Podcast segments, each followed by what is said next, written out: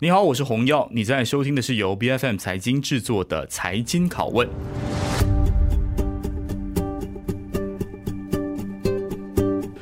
南洋商报在4月25号独家报导就指出呢，过去一个月由于斋戒月的这个关系啊，在供过于求的状况下呢，这个蔬菜的价格暴跌，全马的菜农呢也选择丢弃了40%的这个蔬菜来稳定蔬菜的价格。那今天我们就请到盛产蔬菜的彭亨州Tanara的州议员何子阳来跟我们分析和讲解，为什么这样子类似的浪费会发生，他本身如何帮助他选区的菜农解决问题，而更长远来说呢，我们要如何避免这种时不时就会发生的浪费事件？我们欢迎何子阳。是，谢谢。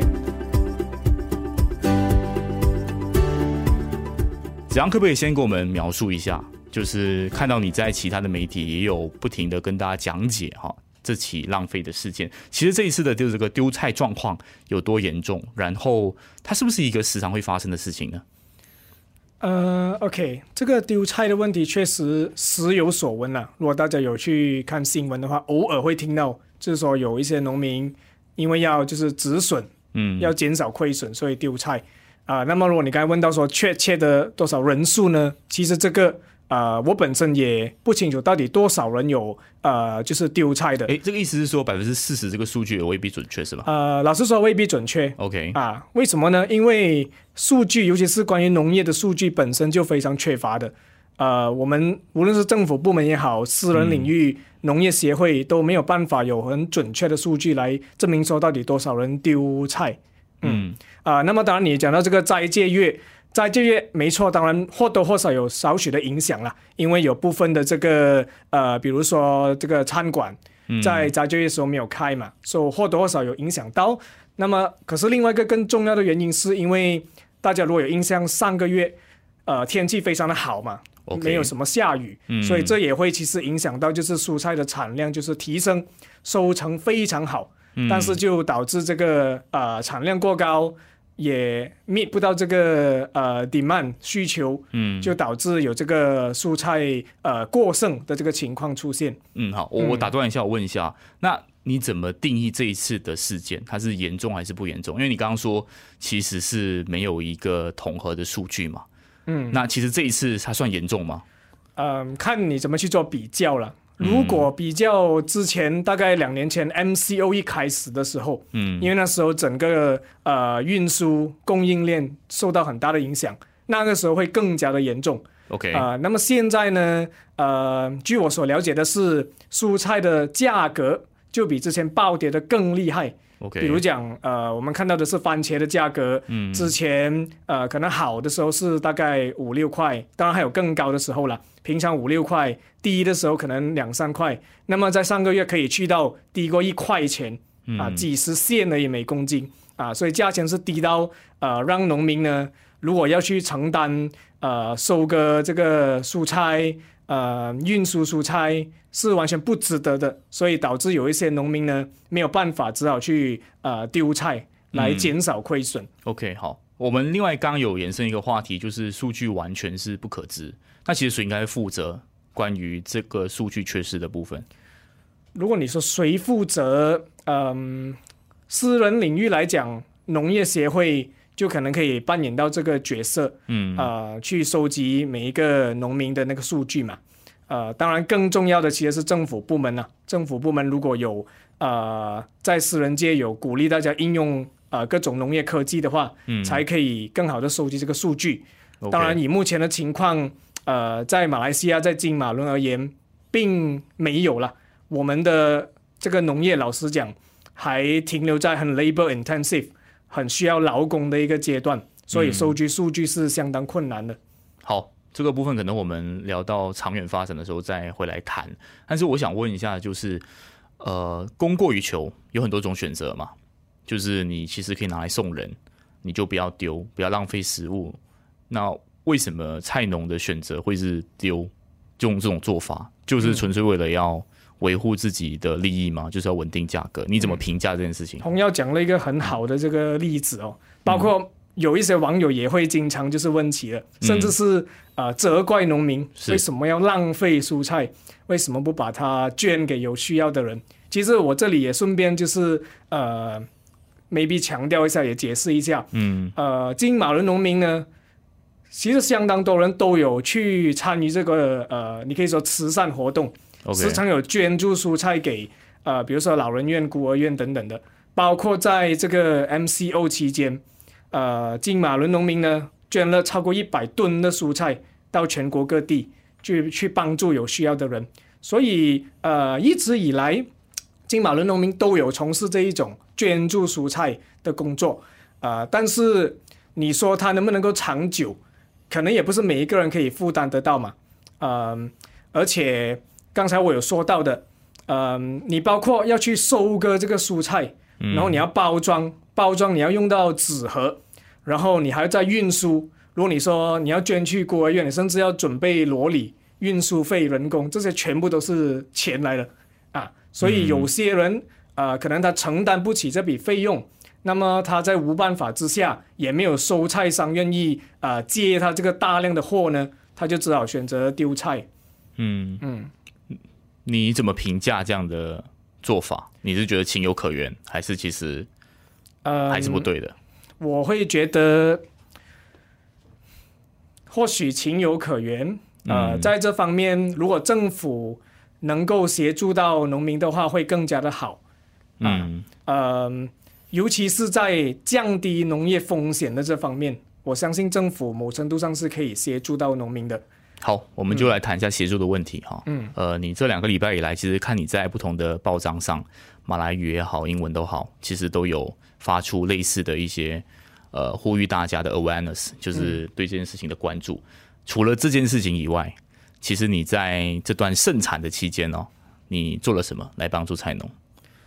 农？OK， 如果这短这大概几个星期呢，针对这个蔬菜价格暴跌的问题呢？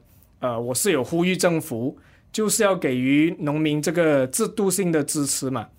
，institutional support 我经常强调的，就是什么呢，为了这个农业给他们提供更好的基础，包括什么呢，比如说这个农地租金的问题，租金太高直接导致的就是农业成本很高嘛，对农民尤其是小农民其实是相当难以承担的，大农民或许他有可以承担到这个成本，那么当然还有就是这个租约那个期限，比如说在金马仑是3年加2年，就是总共5年。好，5年，短短的5年，比如说金马仑租约2020开始，今年都已经2023年了，很快就到期了，所以这会导致很多农民会不安心、不放心去投入更多资金来提升他们这个农业活动。当然还有我们看到包括大概1年多前就是俄乌战争有导致到这个全世界啦，不止马来西亚，全世界的这个化肥的价格暴涨，到现在也几乎没有什么下跌，这些都是导致了农业成本高涨的因素。了解，所以政府需要在这方面就是去协助农民降低这个农业的风险。好，我听到了你很多呼吁，你实际上可能刚才你讲都是比较长远的嘛，一些政府体制的改变，但 on the spot 你怎么帮助这些农民？我不认为这个是说很长远啊，假如说政府真的有心要协助农民的话，包括我刚才讲的第1、2个例子很简单，政府如果有这个 political will 有政治意愿要提升农业，就是可以减低租金，就是可以延长租约。好，我换一个问法来问你啊，就是这个部分是你呼吁政府提高警觉，但你在你的选区当中你能够做的东西有什么，你做了什么？如果你要说那种非常实际，然后又很短期的例子，我可以给一个啦，就是说我之前有带就是那边金马仑农民呢，包括我有商谈过，就是说他们自愿捐助蔬菜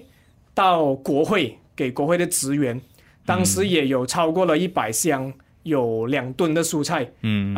当然部分原因也是因为蔬菜价钱实在太低，那么第2也希望就是通过这个举动呢，让更多议员甚至部长、副部长了解到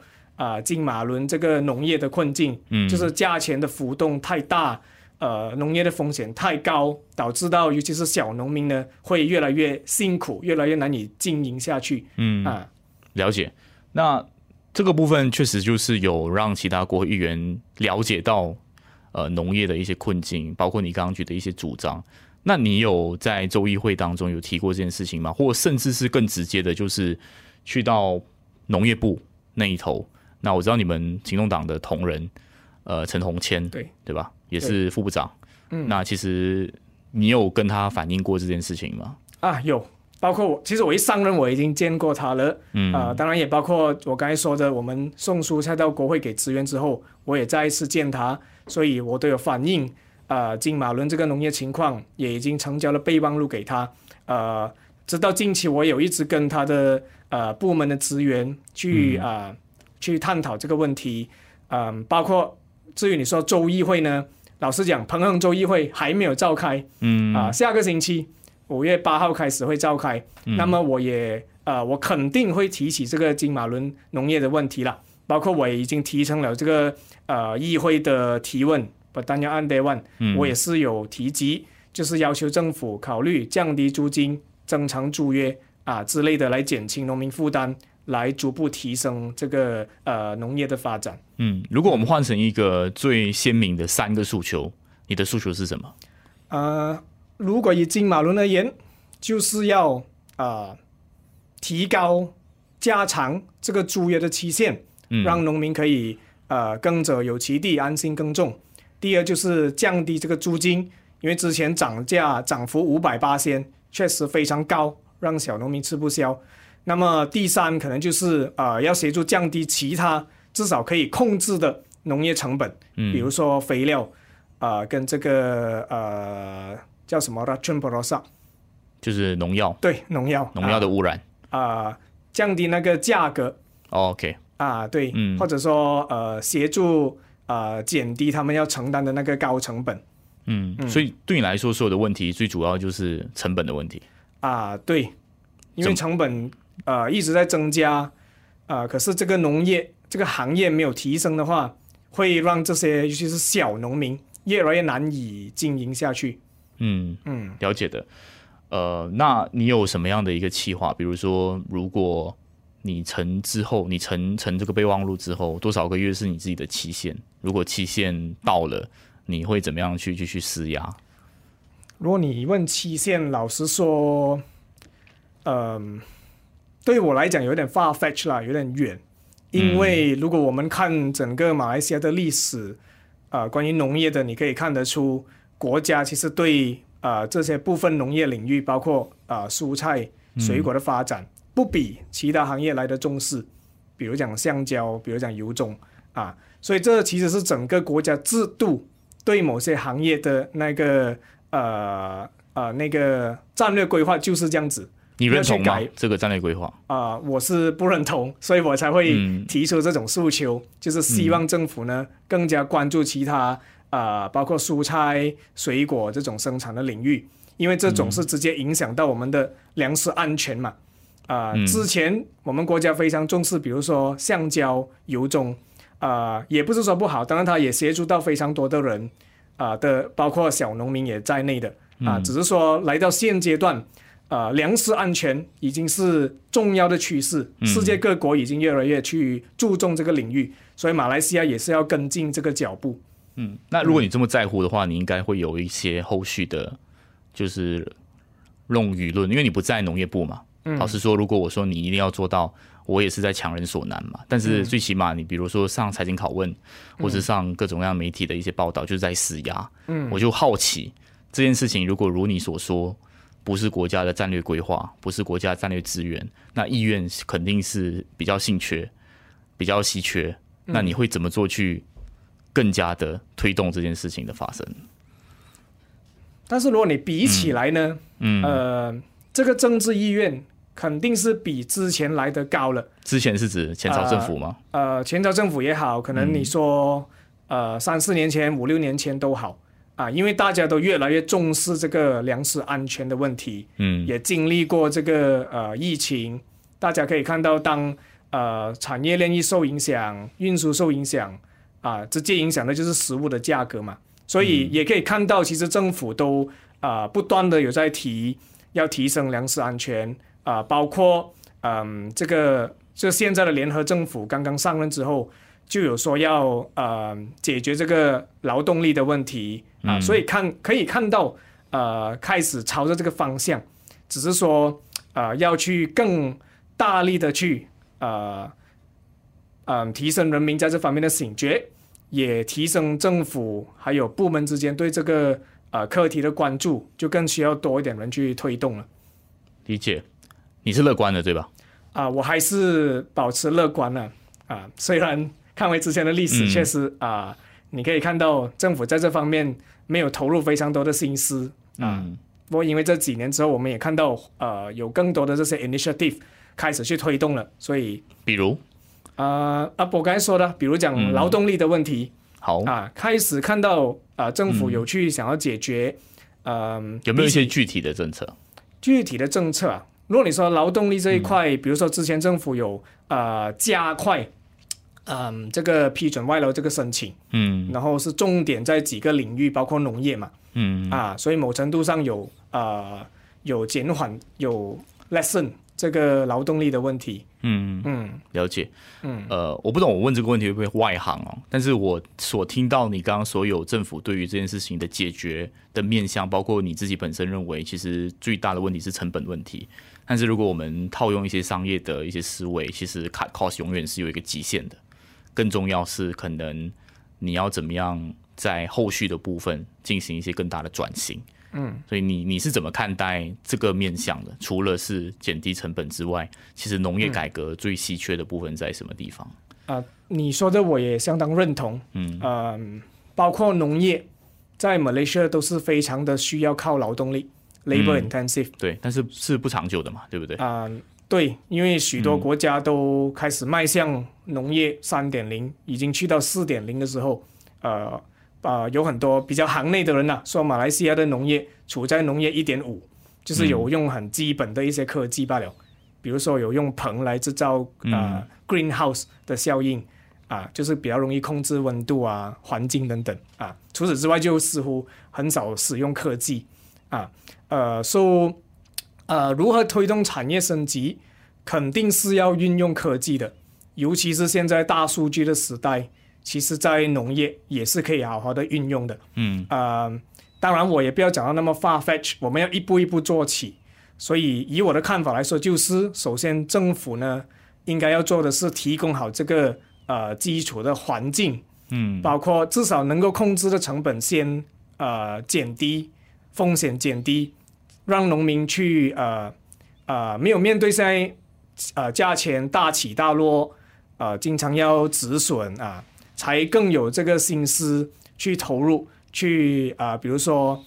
购买更多的这些科技运用在他们的田园上面那么整体上才会慢慢的推动农业的发展了解。那我们其实离那个数据收集理想的状况有多远？能不能具体描述一下？具体描述相当远怎么说？其实我刚才有讲到了就是如果很多行内的人说我国的农业停留在 1.5 的阶段是什么意思？这个有使用非常少量的科技的一些比如说我刚才讲的 greenhouse， 有使用自动的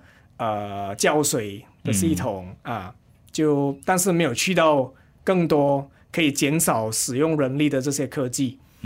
比如讲现在这个我们叫 Precision Farming 精准农业，就是农业 4.0 应该要发生的东西就是比如讲如果你用这些科技呢，你可以很精准的知道这些植物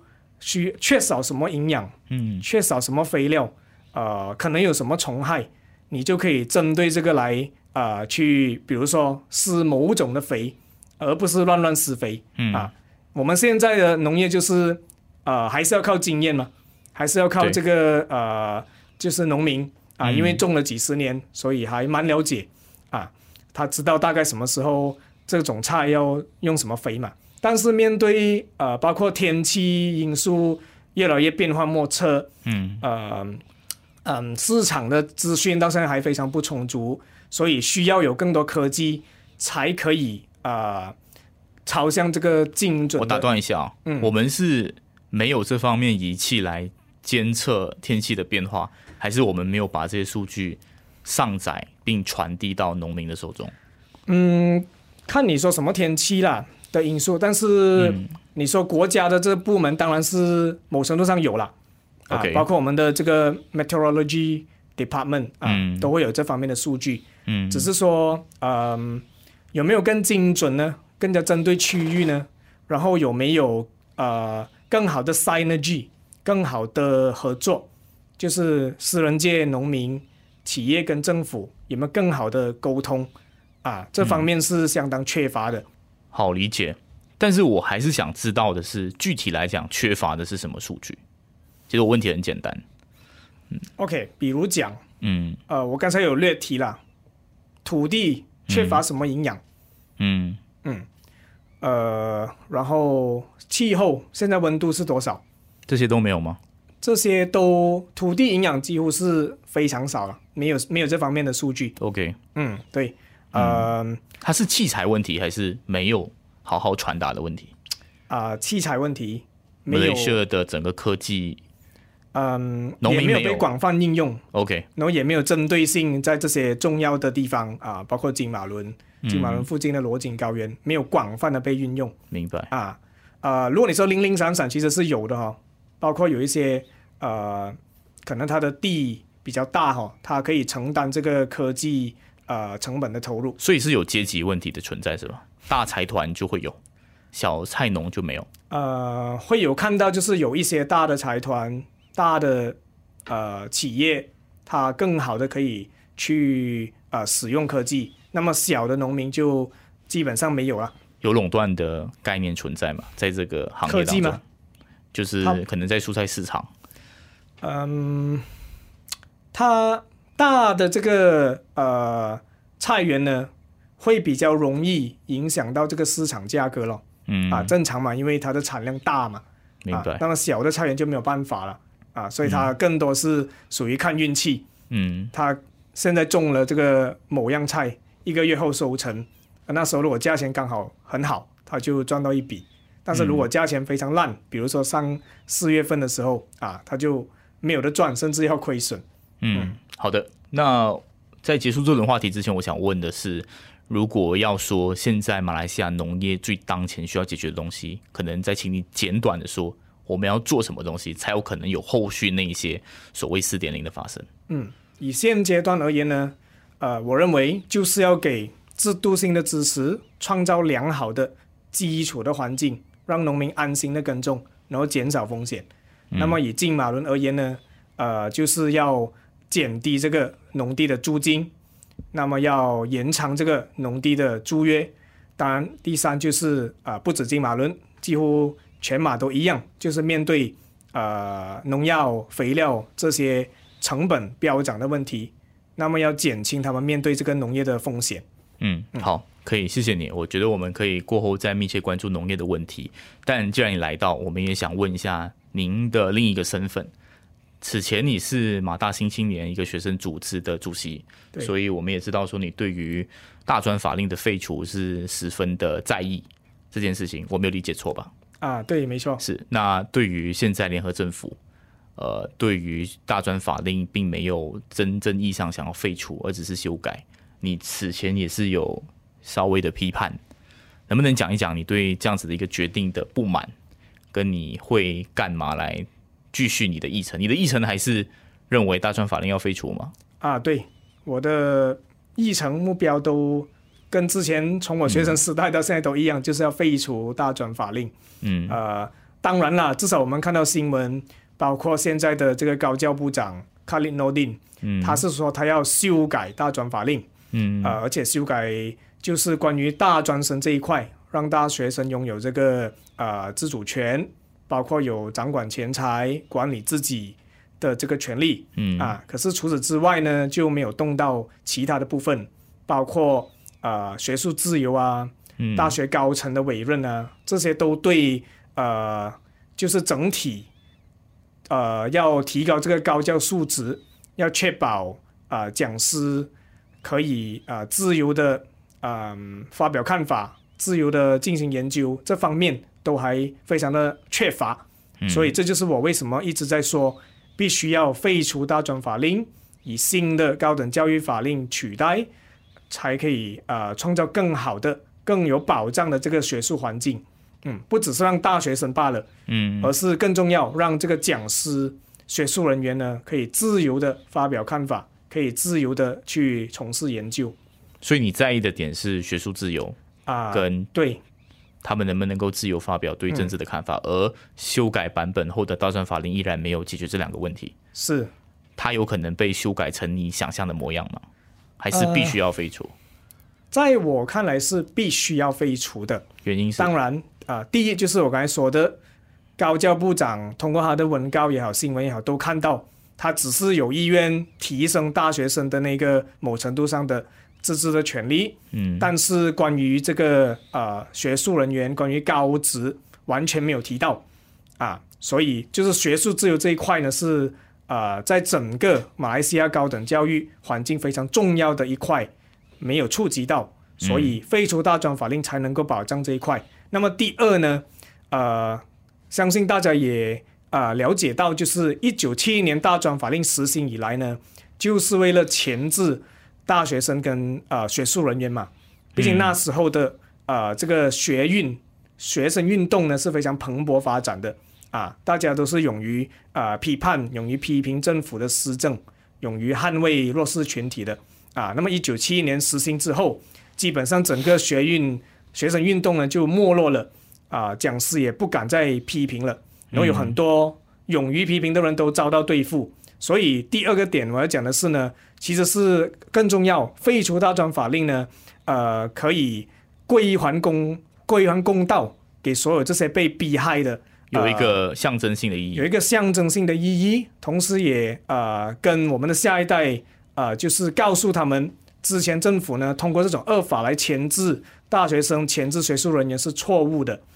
只有承认了错误，我们整个社会整个国家才可以继续向前进。那为什么会有一个新的高等教育法令存在的必要？其实在2019年的时候18年换了政府嘛，都已经那时候的高教部呢都已经成立了一个委员会，都已经在草拟了这个新的高等教育法令那么理由包括刚才我所说的要更加在校园要更加的民主化，各种高职的委任不能够像现在这样是由高教部长去委任的，要杜绝这个政治入侵校园这一块学生就当然要归还他们自治的权利那么还有第三个可能比较 technical， 就是其实马来西亚这个高教的法令是相当混乱的高等这个大专法令当然是可以说最重要的一块，可是还有很多其他小小的法令搞到包括比如说 MARA 那些大学的法令所以那时说2019年推出这个新的高等教育法令呢，也是要为了整合，要 harmonize 整个我们高教体系。好，明白。其实这个东西也反映出联合政府之前有一些承诺，进步议程的承诺，然后大专法令是一点，之前也有讲 SOSMA